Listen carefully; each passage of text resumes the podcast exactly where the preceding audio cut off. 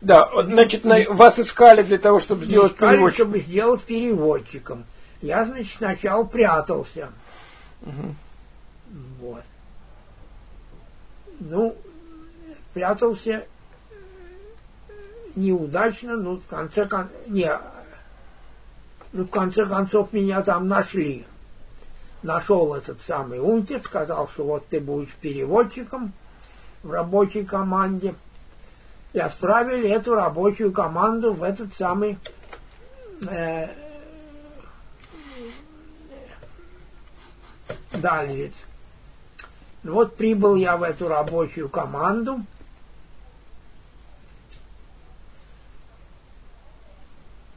Ну, и тут мне захотелось все-таки спрятаться. Мгм. Вот. Пытался я там спрятаться. Но меня уже заприметили, выловили оттуда. Вот унтир это. Заявили, что нет, ты не будешь в общей спальне, ну не спальне, ну, так сказать, казарма. Тут наша была, это бывшая конюшня. Мгм. Тебе тут отде- отдельная комната. Ну, мы только еще мне не хватало в отдельной комнате селиться. Ну и там мне койку, значит, дали в этой комнате. Вот. Потом, значит, после утренней поверки всех отправили на работы по фабрике. Фабрика вся охраняется, а всех, значит, членов этой нашей рабочей команды распределили по разным цехам. Вот. Я с кем-то там хотел увязаться, меня туда не пустили. Сказали, нет, ты должен остаться в помещении вашего лагеря. Ну, То есть в этой конюшне. Я остался в лагере, в конюшне. Один. Такая привилегия. Ну, думаю, что дальше. Потом, гляжу, приходит какой-то человек в такой пролетарской кепке, типично пролетарской, и вообще типично похож на немецкого коммуниста, так как его изображали в наших газетах. Мгм. Вот. Он разговаривает с нашим постом, который, с военным, который, значит, охраняет наш лагерь. Я понимаю, что по-немецки говорит он, я понимаю, что он сказал, что мне вот поручено проверить здесь элект- электропроводку в этом самом лагере для военнопленных, правильно ли она сделана, будет ли она нормально работать, не произойдет ли здесь каких-нибудь Мгм. неприятностей, чтобы не было пожара, допустим. Вот, поэтому я должен остаться и проверить всю электропроводку. Ну, хорошо, он договорился, что вот, вот ты меня оставь здесь на час, на два, Мгм. я, значит, все проверю, потом я, значит, с тобой тебе там позвоню, вот, и тогда ты меня выпустишь. Вот. Ну и этого самого немцев кепки оставили в нашей конюшне, а солдат, который нас охранял, он, значит, запер на замок, и мы остались с ним вдвоем в этой конюшне. Тут он, значит, подошел ко мне и начал разговор. Он представился. Моя фамилия Фогель. Мгм. Я тут ведаю на фабрике слесарной мастерской, сарай. Вот. Мы для вас оборудовали вот этот лагерь, старались сделать так, чтобы здесь вам все-таки жить можно было как-то. Мгм. Вот. Ну, мне сказали, что ты здесь самый главный коммунист. Но я не стал опровергать, но не стал и подтверждать поначалу такого это сообщение. Я не мог считать себя главным коммунистом. Вот. Ну и он начал меня спрашивать, как, дескать, вот, правда ли это, что советские войска отступают на Кавказе? Вот, правда. Правда ли, что советские войска нанесли большое поражение немецким войскам под Москвой. Я говорю, правда.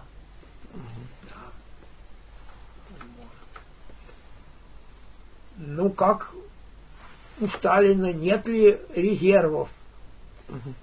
Сейчас бои, идут бои под Сталинградом. Может ли он туда перебросить сибирские дивизии? Я говорю, насколько мне известно, вроде какие-то сибирские дивизии были переброшены под Москву в свое время. И было ли что-то переброшено под Сталинграда, я не, под Сталинград я не знаю, не в курсе дела.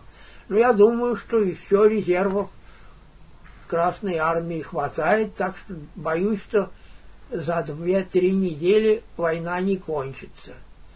На Кавказе мы отступаем, но больших потерь наша Красная Армия там не несет. Вот. Ну, в общем, он так, постепенно мы с ним поговорили. Он сообщил, что он ни в коем случае не желает победы Гитлеру. Гитлер мусвек, как он говорил,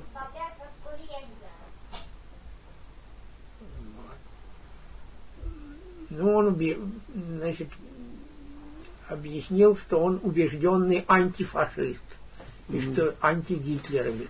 Mm-hmm. Вот. Ну и э, спрашивал на всякий случай, вот как вы и ваши товарищи, вы достаточно убежденные люди, mm-hmm. сказать, не перейдете на, на сторону врага. Нет. Он был немец или чех? Он был немец. Он был немец, да. Фогель. Вот. Ну вот так мы с ним познакомились. Условились, что держать будем связь. У него был к нему в слесарную мастерскую приставили одного из моих товарищей по плену, вот. Он был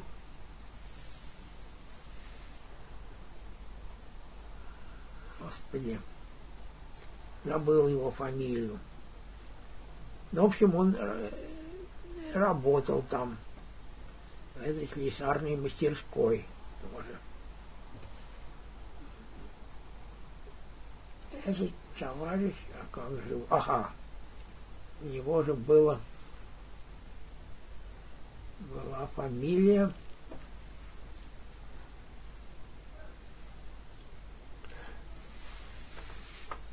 Не, забыл.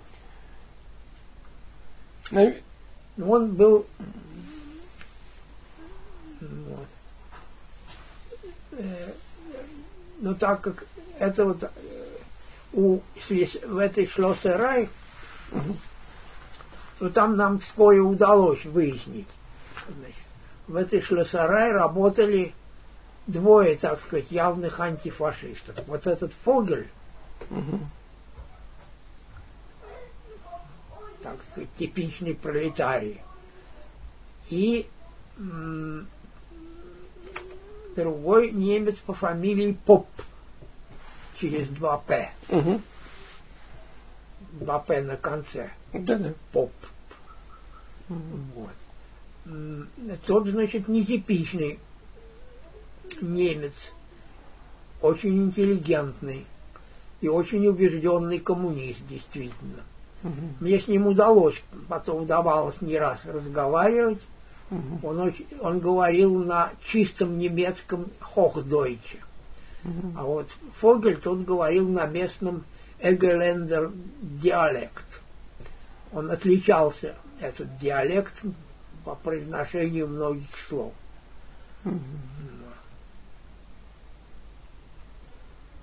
Ну, так или иначе, оба они были убежденные антифашисты. Угу. Ну и первое, что они делали, они вот стали организовывать побеги. Угу. Но это уж потом было. Вот. А пока что, значит, вот я не опас... не думая о том, что, может, тут могла быть, конечно, какая-нибудь провокация, а какая могла быть провокация? Вот. Зачем военнопленных-то провоцировать? На что? Ну, может, и могла быть, конечно, последствия. А в данной ситуации я им поверил. И, по-моему, был прав. И с ними потом поддерживали контакты очень полезные все время. Ну, например, Поп, он слушал московское радио на немецком языке. Угу. Впрочем, он слушал и английское радио, тоже на немецком языке, BBC. Угу. И поэтому все военные последние известия он знал и мог сообщать нам. Кто-нибудь из военнопленных работал в слесарной мастерской. Вот. А я не Сначала понял. этот Виктор работал, его звали Виктор, кстати, по-моему. Вот. А фамилии не помните ее? Фамилия вот вылетела у меня из головы. Угу.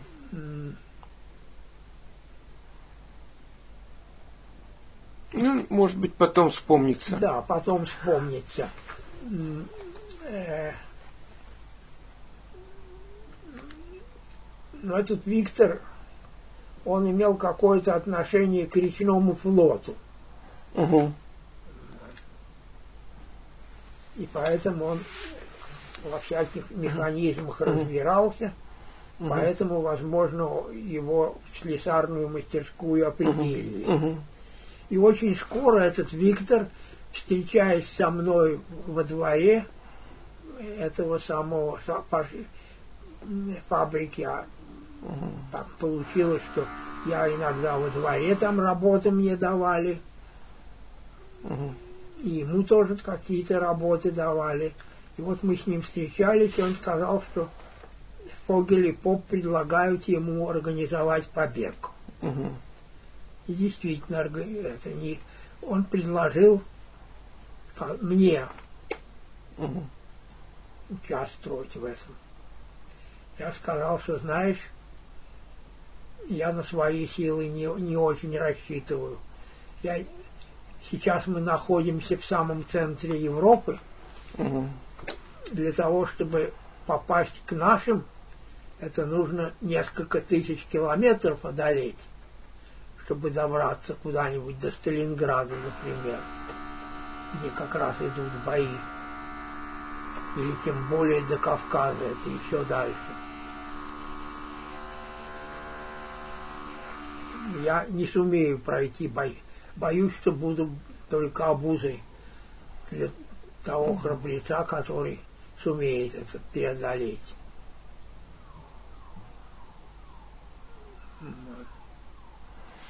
Поэтому я просто откровенно отказался. Сейчас я не могу, не знаю. А вот еще вопрос, Игорь Николаевич. А почему вы приобрели репутацию коммуниста? Это, это, это э, произошло вот еще вот в первом лагере, да, вот в этом вот... Да, да. Ну, просто, значит, немцы, они с нами как-то очень запросто беседовали на, вся, на любые темы. Мгм. У них там своего начальника не было.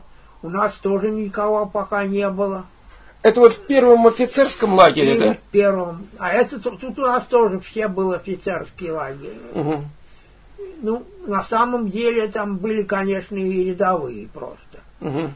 Потому что, когда попадали в плен, то не знали, что лучше. Мгм. Чтоб тебя считали офицером или чтоб тебя считали рядовым. Мгм. Неясно было совершенно. Одни думали, Мгм. что лучше быть рядовым, другие, что лучше быть офицером. Мгм. Ну, офицером, допустим, там, значит, Ну, вот это вот я вам рассказывал о том, об ординациях, которые, значит, придавали генералам, чтобы эти ординации да. носили баланду, чтобы господа офицеры не ходили сами, в очереди не, в очереди не стояли за баландой и не сбивали, может быть, толку угу. значит, простых рядовых военнопленных. Угу. Вот. Да, понятно. Вот так. Поэтому было неясно. Ну, у нас одна-два, один-два человека, возможно, были рядовые. Угу. Мы, так сказать, на это ну, конечно. не обращали внимания. Угу. Пусть каждый спасается как может. Вот. А вот, э, значит, Фогель и Поп предложили организовать такой побег. Угу. Я, значит, ну, не без их огорчения и удивления, но отказался. Сказал, что я нет.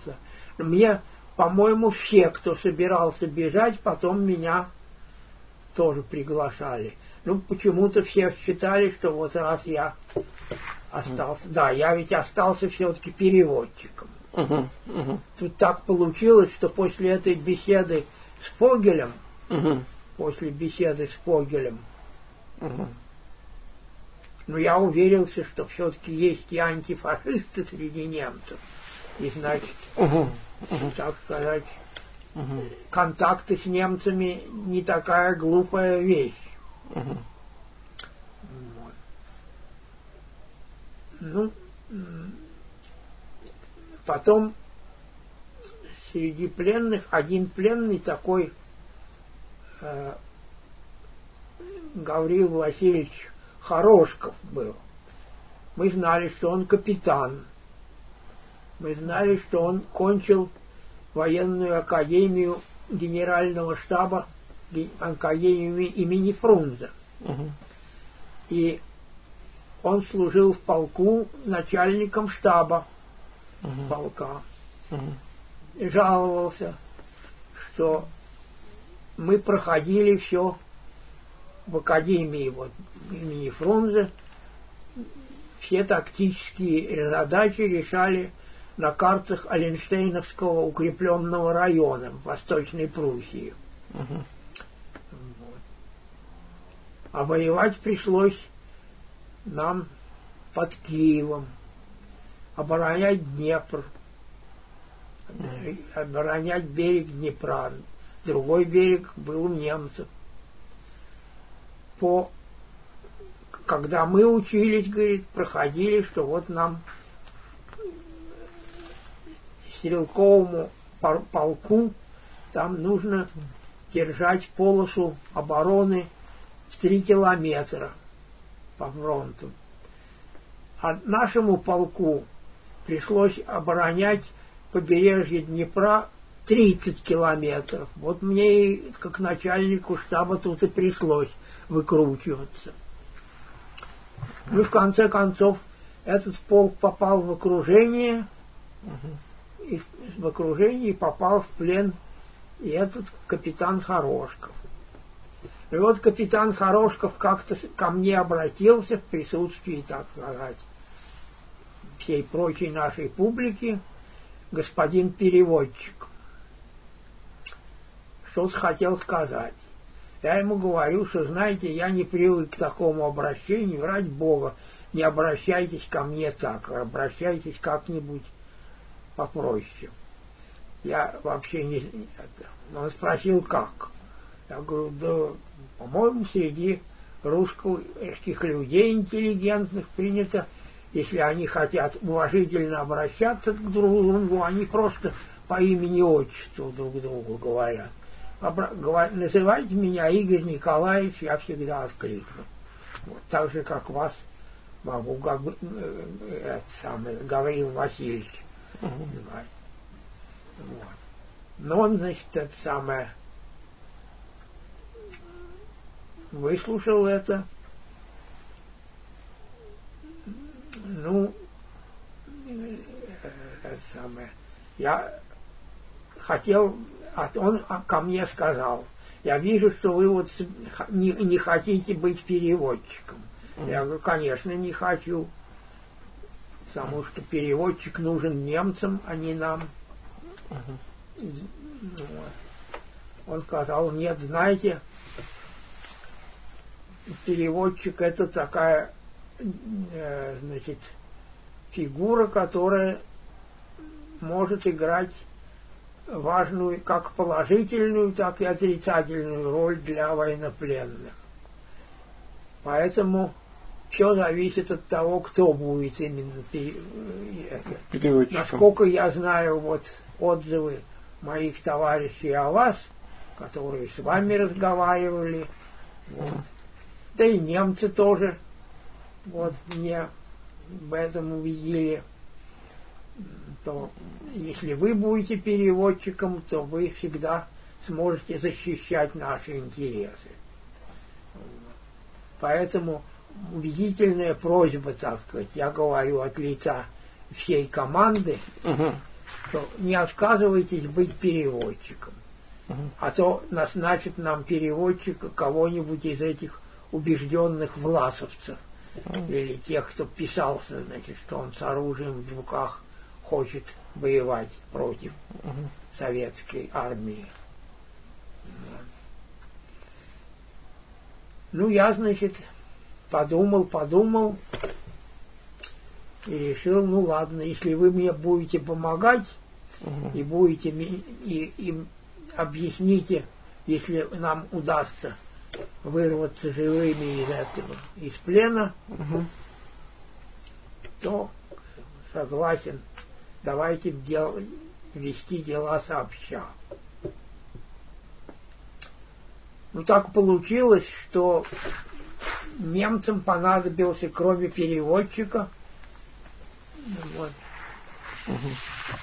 там еще полицай, угу. и еще даже такой лицо, которое они назвали Фертрауенсман, доверенное лицо. Угу в качестве полицая они Василия Федоровича Родина определили. Ну, того по очень простому э, признаку. Он у нас как-то привык стоять на, левой флан, на левом фланге, ну, его же и поставили. И у него были роскошные буденовские усы. Он напоминал немцам Буденова, они Буденова, про Буденова много чего слыхали – ну и считали, что, значит, это очень хороший полицай должен выйти из такого э, этого. Ну, а мы, посовещавшись, решили, что, дескать, ну и пусть будет полицай, mm-hmm. тоже избранный всенародно. И выбрали его всенародно. А Фертраунсман нам объяснили, что это человек, который пользуется доверием всех членов команды военнопленных и который может в случае каких-нибудь, так сказать, конфликтных ситуаций вести переговоры угу. с немецким командованием от имени вот. Ну, переводчик, задача его простая, переводить, возможно, более точно с немецкого на русский и с русского на немецкий. Ну и, собственно говоря, это только техническая задача. Вот. Тогда мы Фертрауэнсманом сделали как раз вот Гаврила Васильевича Хорошкова. Угу. И он был у нас самым главным. И нас вот троих, меня, полицая так называемого Родина и фортрауэнсмана Хорошка отделили в отдельную комнату. Угу. Ну, это с некоторых точек зрения было хорошо, потому что это было все наиболее проверенные люди. Угу. Мы могли там, значит, свободно беседовать, не опасаясь, что кто-нибудь из не очень устойчивых наших товарищей по плену там чего-нибудь нам не, не выкинет. Ну, а были такие. Такой Софиулин, например, которого наши же военнопленные заставили покаяться во всех грехах. Потом он, и к нему его при, прислали к нам из другой команды, из соседней, с заданием вот, выяснить, кто из команды у нашей собирается бежать. Угу. Кто из нашей команды значит, настроен яр, это, кого можно было бы значит, завербовать во Власовскую армию, вот так вот. Угу. Получал он такие задания от гестапо. Угу. Но он все жаловался, что я сам пролетарского происхождения. Угу. Немцы меня били по пяткам палками бамбуковыми. Угу. Вот, пока заставили вот работать на гестапо. Ну вот мы все знали. Значит, Но... пожалуйста, меня не убивайте, угу. потому что я буду вам сообщать все, все замыслы немцев. Ну, мы не устояли перед такими заявлениями. Ну а что делать, что же? И он у нас некоторое время, он честно сообщал про все новости. А потом его судьба какая, его перевели в другое место? Ох, потом э, всех перевели в разные места. И меня, в частности, перевели в другое место, поэтому я не знаю, как там дальше события развивались. Там Сайфиулина. Но ему-то у нас устроили допрос по всей форме, и допрашивал нас такой Пати, как же его, Василий Григорьевич, кажется, звали. Нет, не Василий, как-то иначе. Григорий. В общем, Пати. Он сам был начальником СМЕРШа одной из дивизий, между нами говоря. Но это немцы не знали, наверное. Немцы, конечно, этого не знали. Угу. Вот. Но он допросил этого, допрашивал этого Сайфиулина на общем собрании команды. Боюсь, что, э, э, Игорь Николаевич, что вы уже устали. Наверное, надо заканчивать сейчас, да? Ну, давайте. Ну, значит, я, значит, остался по просьбе трудящихся угу. должности переводчика, угу. ее и выполнял. Я, я должен сказать, что плохо выполнял, и в конце концов и немцы, и, э, значит, мои друзья военнопленные угу. сочли, что лучше меня заменить кем-нибудь другим. Угу. И меня отправили в другую команду, в этот самый Нойдек. Угу. Где мы работали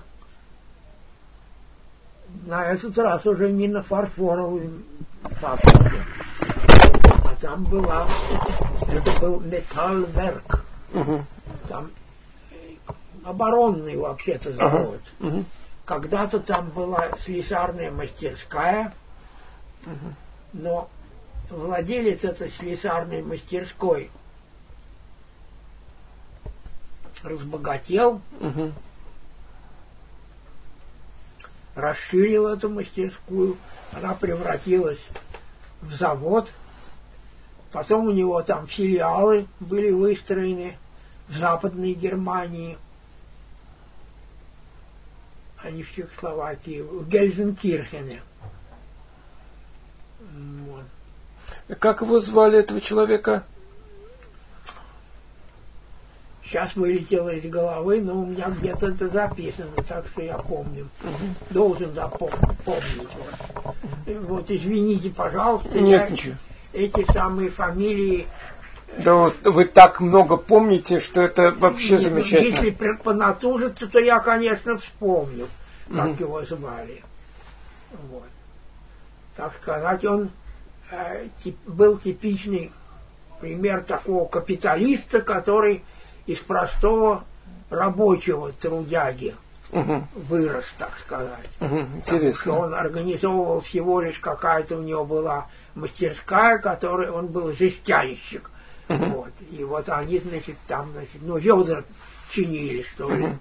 Вот такого дела было. Но постепенно вот у него дела шли в гору, и он в конце концов несколькими крупными предприятиями владел.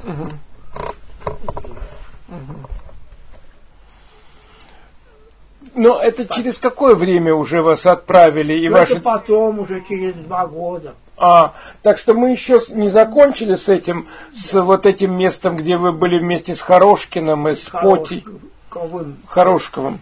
да. Нет, тут еще не закончили. Мы Мгм.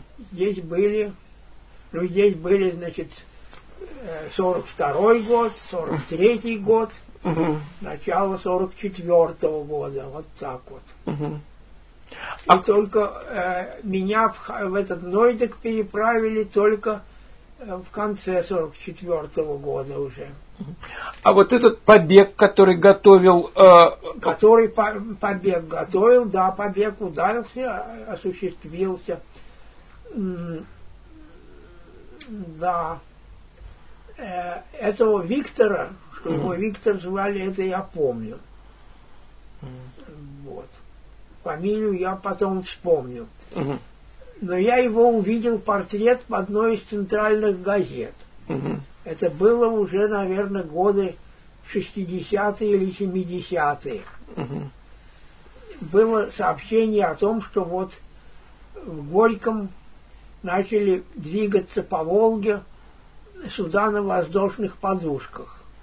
мгм. И вот один из капитанов, вот, э, его фамилия, кстати, Полуэктов. Луэктов. Да, Полуэктов. да, Мгм. Виктор Полуэктов. Мгм, И вот э, Виктор Полуэктов, он там его фотография была приведена, и он там, значит, был, фигурировал в качестве одного из капитанов вот этого суде- э, суден на воздушных подушках, которые Заря назывались они, да. в Горьком значит, работают на Волге. Мгм. Здорово. На фотографии был точно он.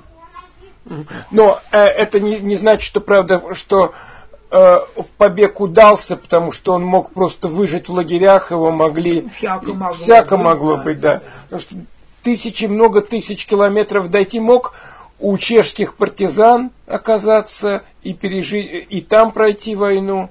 Тут Всяко могло могло быть. бы много всяких вариантов. Но одно только потом, это уже в конце войны мне стало известным. Э, ну вот. Э, Такой летчик, штурман Иванов. Иван Павлович, по-моему, его звали, Э, вот, который после Полуэктова работал в этой же слесарной мастерской, и тоже, значит, нам последние сообщения от советского информбюро сообщал. Мгм. Он тоже бежал, в конце концов, Мгм. а потом уже после окончания войны мы с ним вместе проходили эту спецпроверку Мгм. в Опугликах. И там он мне объяснил полностью, что Фогель и Поп, они очень хорошо организовали побеги. Мгм. Они хорошо знали не только наземную часть, но и подземную часть этой фабрики фарфоровой. Мгм. И там специально соорудили помещение, где можно было переждать беглецу некоторое время Мгм. под их присмотром. Мгм. И они всех, кто бежал, Мгм. все бежали с их помощью, Фогеля и Попа. Мгм. Сначала их прятали вот в этом под- под- подвале, Мгм. вот, Мгм. Они там пережидали? пережидали, пока, значит, Мгм. гестаповцы со собаками, они приезжала обычно целая такая команда гестаповцев с собаками, которые бегали по фабрике и искали. Мгм. Вот. И вот когда они уже не, не, не найдя прекраща, прекращали эту деятельность, вот после этого э, Фогель и Поп припровождали тех, кто бежал, Мгм. припровождали в соседнюю какую-то пункт к своим знакомым хорошим, которые, значит, которых хорошо знали, тоже антифашистам, угу. и, значит, передавали им с рук на руки этих беглецов. Угу. Так бежал вот этот полуэктов, так бежал сам наш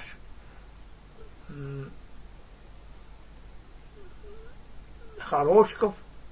Тоже бежал. Он бежал не один, там их несколько человек. Такой еще Строенев и Дмитриев, ленинградец. Угу. Они бежали целой компанией. Вот. Интересно. Ну вот. Да. Э, все это было организовано Погелем и Попом. А, вот в тот раз, когда вы отказались, э, тогда бежал один этот Виктор, да? Виктор бежал Виктор Пулектор, да. А, в, в одиночку? По-видимому, в одиночку. В да. одиночку, понятно. Но тут была целая организация, видимо, которая... Угу, угу. Ну, потом мы, так сказать, э, имели сведения о многих бежавших от тех, кто, кого все-таки ловили. Угу, угу. Тех, кого ловили, их направляли в штрафной лагерь. Угу. Был такой штрафной лагерь, куда специально тех вот направляли, кто угу. значит, кого поймали. Кого поймали. Вот. А как вы связаны, как вы получали сведения от из штрафного лагеря? Из штрафного лагеря был еще и лагерь такой обыкновенный, куда направляли, это Вайден, куда направляли заболевших пленных. Угу. Значит, те, кто заболел, нуждался в медицинской помощи, угу. то их направляли в этот Вайден. Ну, там, значит, наши, воен... наши медики из военнопленных же угу. оказывали помощь, какую могли. Угу. Вот.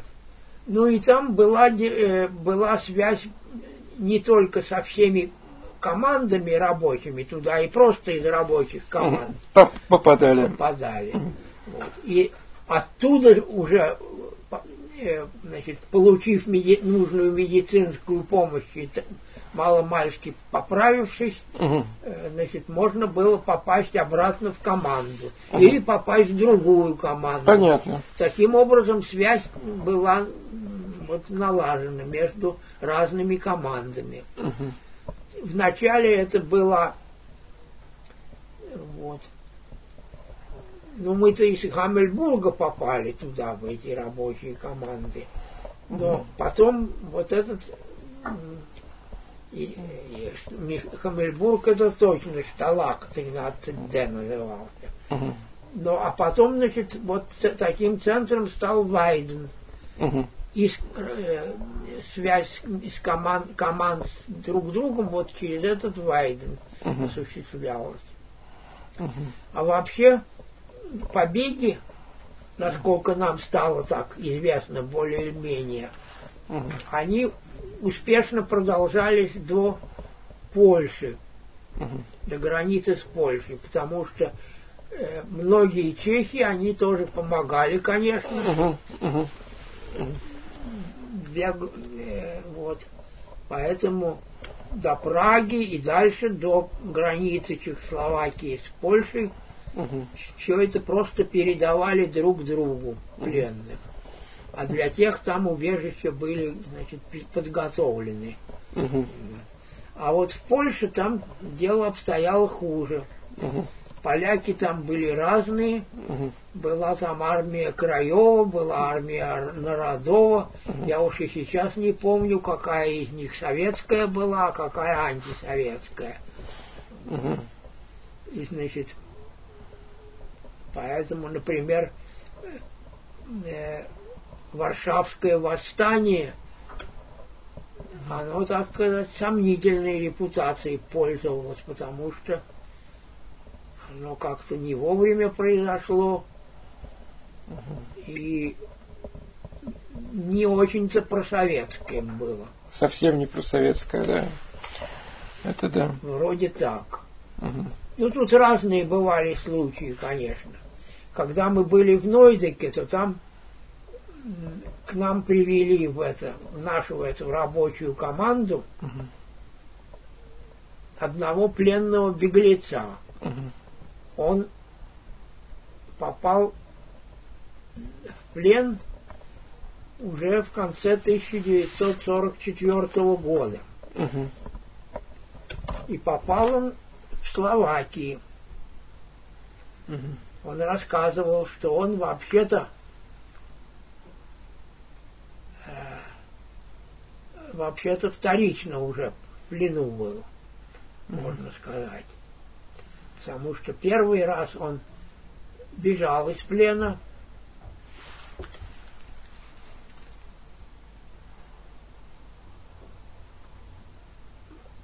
Вот сам он был словак. Нет, как же это он... В общем, он оказался в общем, он оказался в Советском Союзе. Угу.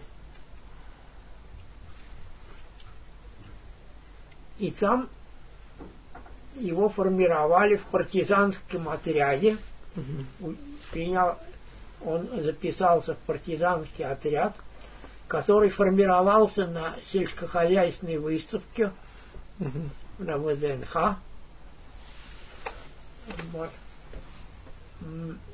И которого потом сбросили на парашютах в Словакии. Угу.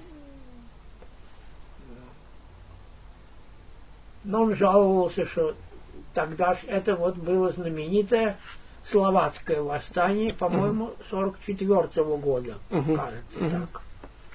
Он жаловался, что там у них не было танков, не было артиллерии, поэтому а немецкие войска, которые значит, при, были брошены на подавление этого восстания, они, ну, они там считались партизанами, считались повстанцами. Вот привлекали местное население в этот партизанский отряд. Но одним словом они долго держались в Словакии там. А потом все-таки он попал в плен к немцам. И вот они привели его к нам, угу. в эту Нойдековскую рабочую команду. Угу. И он нам начал, значит, говорить, что я вообще-то объ... я бежал от немцев, угу. якобы потому, что хотел попасть во Власовскую армию. Он бежал? Он бежал, да. Угу. И что он это объяснял вот так вот немцам свое желание бежать. Что он, побеж... что он убежал от них, угу. потому что он писался там якобы в эту Власовскую армию, но его пока долго что-то, никаких ответов ему не было, и он решил, что он сам убежит и запишется во Власовскую армию. Угу. Ну, мы, значит, наши ребята военнопленные были шокированы угу. таким его угу. оборотом дела уговаривали его, что ну зачем же ты значит, будешь во, Вла, во Власовске А он был, он был, э, по-русски он говорил? По-русски он говорил довольно прилично. Угу. То есть он какое-то время жил в России раньше? Какое-то время он жил в России, а потом вот угу. попал в это самое, был э, сброшен, сброшен как, на территории Словакии. На территории Словакии. Угу. Вот. Ну и я не знаю, он, по-моему, нашим в конце концов, значит, стал поддакивать, что, дескать, ладно, не буду я. Но немцам он продолжал говорить, что он хотел быть власовцем. Власовцем, да. Ну, очевидно, надеюсь, что это, так сказать, спасет ему жизнь, угу. может быть. Угу. Ну, по поймали все-таки это самое участников этого словацкого восстания. Угу. Интересно. Интересно. А, а как звали его? Не помните? Не помню, он не говорил, как его звали, Угу. а мы не интересовались Угу. все-таки. Мгм. Понятно. Но он, для нас было ново, что вот партизанские отряды, оказывается, формировались на выставке достижений народного хозяйства в Москве. Мгм. А вот, значит, Полуэктов бежал, это был еще 40, 42 год, да? Да, Еще 42 или начало 43-го, 42 и 42 еще. Мгм. И, а, а, и то есть, ну, довольно долго вы там были, были, были переводчиком. Довольно долго, да. Вот э, до 44 года, Мгм. когда это немцы меня избили за то, что я отказался бить военнопленных своих Мгм. коллег. Из своего, из своей, из своего же, из своего же. Ну да, из, своей, из нашего же. А это когда это было уже? Это было примерно в сентябре 44 года, наверное. Мгм. Тогда уже с большой помпой немцы объявили, что они вели переговоры, значит, с генералом Власовым Мгм. об облегчении участи советских военнопленных, Мгм. и что решили уравнять их в правах с военнопленными других Да. национальностей и других государств. Ну вот, это заключалось, ну тут было по-разному, конечно. Например, французских воен- военнопленных они обвели вокруг пальца очень хитро. Мгм. Французов там Петен якобы добился от Гитлера того, что Гитлер освободил всех французских военнопленных. Но при условии, что они будут рабо- продолжать работать на немецких предприятиях, на тех местах, где они работали в качестве военнопленных, но теперь они будут работать уже в качестве просто рабочих военнослужащих, гастарбайтеров, так сказать. Вот. Ну, что, что лучше, что э, хуже, это сказать сейчас трудно. Но, во всяком случае, вот так. Более того, правительство Петена, Мгм. которое в то время, значит, оно подыгрывало, оно правило Францией, но в то же время, э, значит, подыгрывало немцев во всем. Вот. Они долж- обязаны были взамен за одного освобожденного вот таким образом французского военнопленного, Мгм. значит, прислать добровольно на двух гражданских рабочих. То есть они получили трех в Они результате. получили в результате трех Мгм. за каждого военнопленного. Да, и сам военнопленный оставался, еще двоих. Еще двоих, да. Да. Вот Понятно. такой был этот способ. Но это кто как. Мгм. Вот. А, Но нас уравняли в чем там, я уж забыл, что.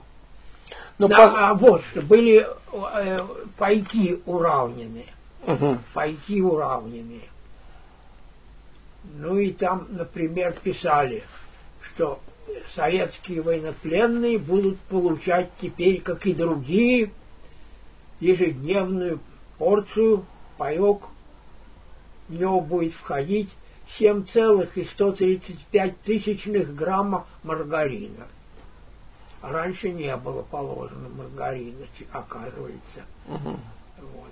И примерно такая же порция была мяса, Мгм. конского мяса. Такой просто кусочек, да, с величиной с ноготь, наверное. Ну, вот какой-то там кусок, 7,135, особенно эти 135 тысяч грамма, они э, всех умиляли нас. Мы, значит, все, кто читал это объявление, оно было отпечатано на русском языке и повешено во всех, uh-huh. во всех этих кефангенских uh-huh. лагерях, в том числе и в нашем. Uh-huh. Вот. Прочитав эти самые это, uh-huh. ну, иначе как русским матом своих чувств не могли и не умели выразить uh-huh. по поводу 7,135 уравнения в правах. Понятно. Но я как понимаю, все-таки самый м, такой трудный момент, ну не трудный момент, а сложный момент, кроме того, что отношение вообще было хуже, то что Красный Крест не постав... не, посылок не, не присылал, и так до конца... Э, бывало, что и присылал. Угу. Бывало и присылал. Я помню, что у нас был такой Мартышевский. Угу. Ага. Ну тут мне как переводчику, так сказать, деликатную операцию приходилось выполнять. Угу. Был у нас там среди охраны, угу. забыл, как его звали точно, вот. Но один молодой парень такой совсем, ну, немец. Знаю, немец, да.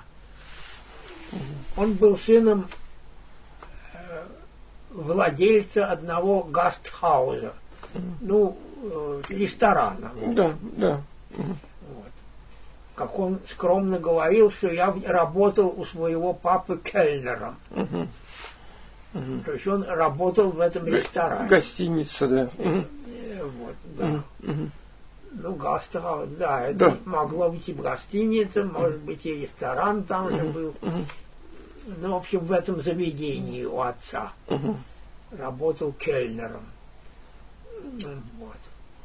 Ну и он, э, значит, э, вел через меня или при моем участии, он считал, вот, допустим, его очередь охранять военнопленных. Угу.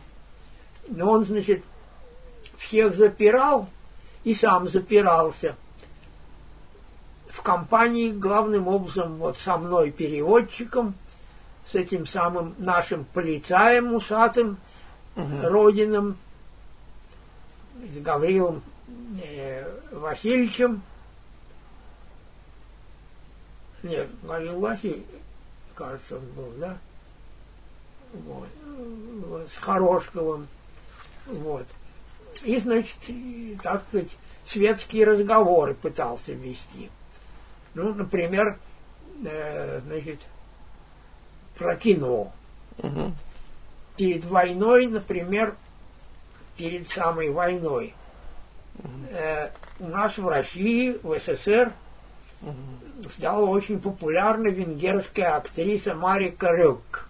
Вот.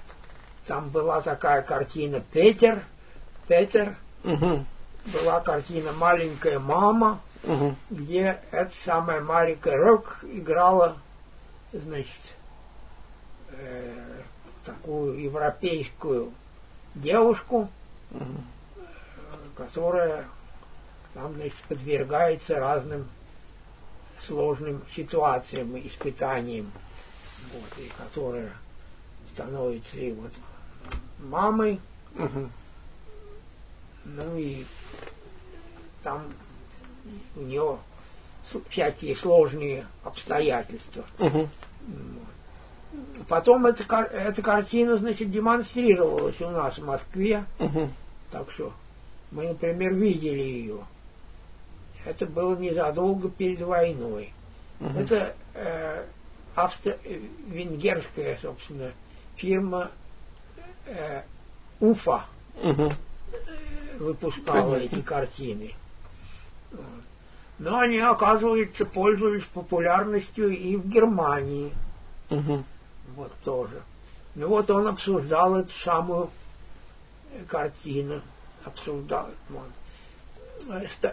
оказывается, в Германии выходили и другие картины с участием этой самой Марики Рек. Угу. И этот самый наш охранник, он, значит, рассказывал нам о таких картинах. Потом, оказывается, он с большим интересом смотрел какую-то кинокартину, по-моему, той же, значит, фирмы Уфа, э, где описывался, в частности, знаменитый Венский конгресс 1824 что ли, 14 -го года. 14 -го. 14 -го года, да. Вот.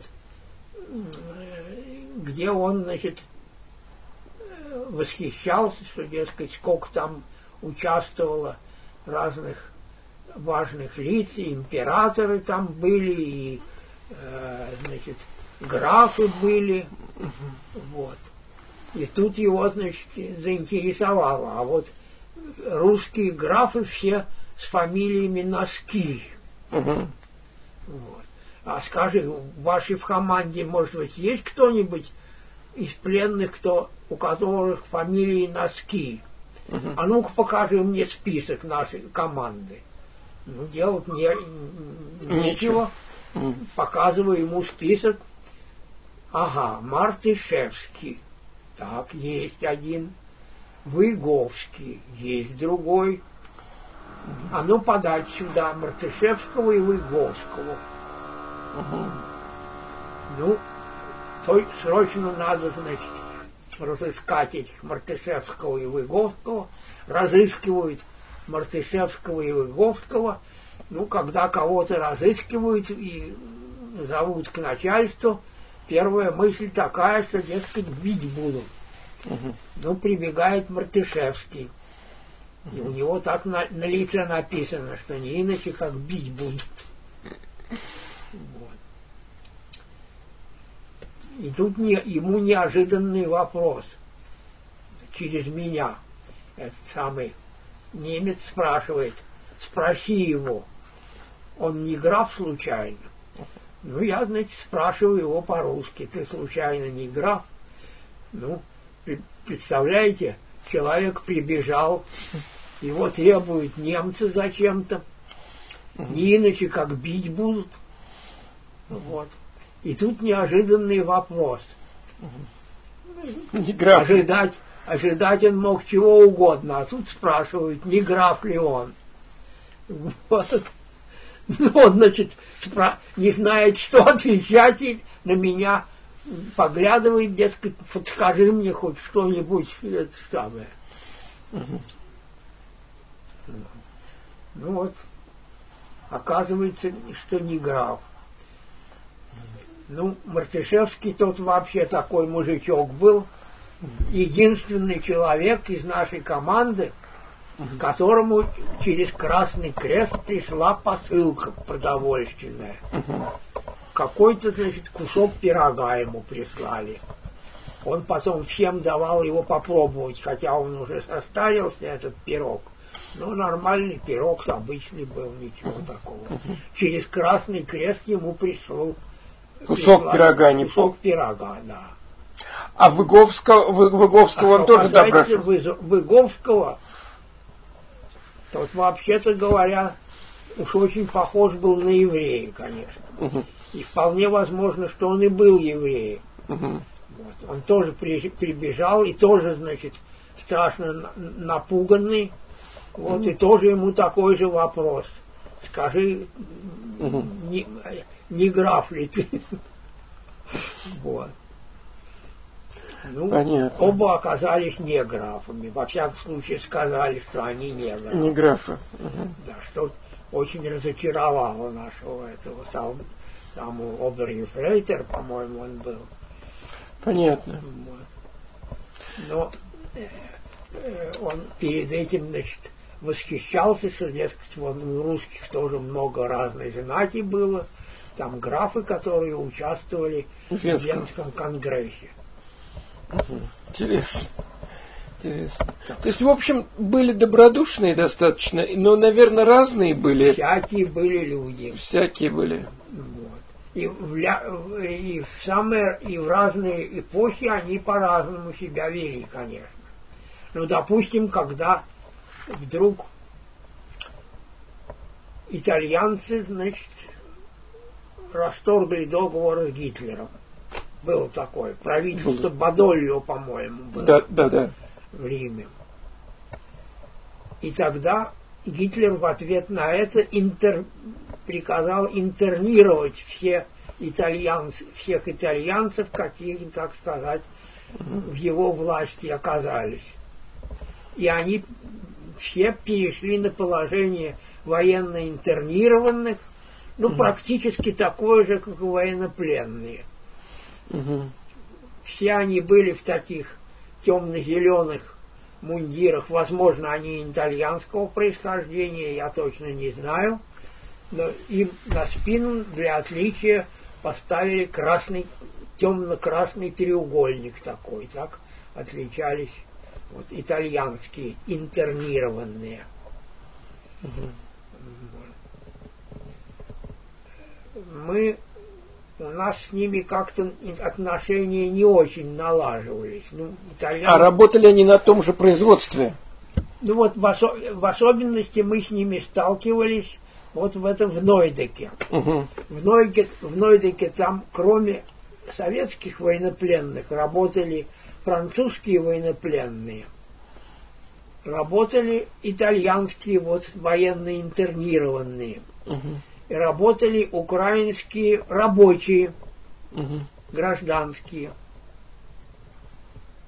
Там была отдельная такая у них организация.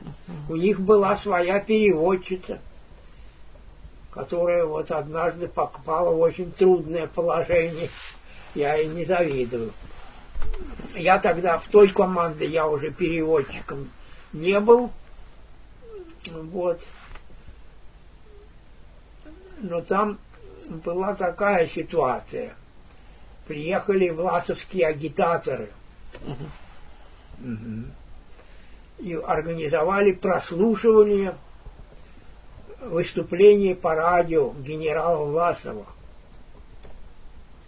И вот всю на, эту нашу публику русскоязычную, то есть гражданских рабочих, которые, значит, оказались на работе в Германии, ну, угнанные на работу в Германии, так называемые.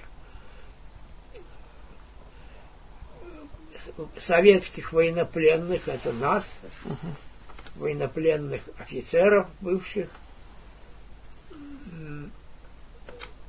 ну, кого-то еще там. Значит, нас всех согнали в помещение столовой, включили радио, и Власов произнес, значит, такую речь,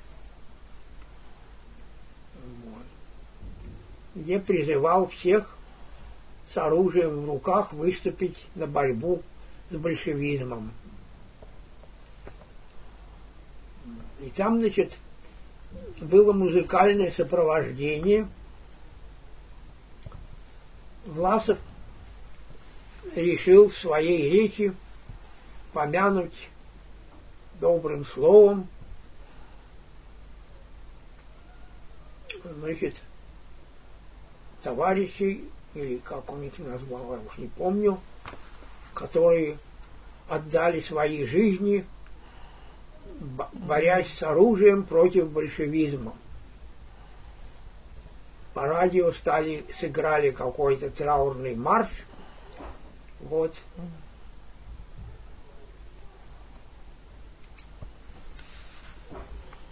И переводчица, которая присутствовала при этом, гражданская, угу. она, значит, скомандовала своим гражданским рабочим, которых она опекала, угу. переводила, что нужно всем встать, чтобы почтить память, значит, угу. тех, кто погиб в борьбе с большевиками. Вот. Ну, они, значит, слушают, это, переводчики встали. А мы, значит, сидим, военнопленные. Угу. Что еще мы будем помирать добром, так сказать, тех, кто погиб в, в боях советской армии.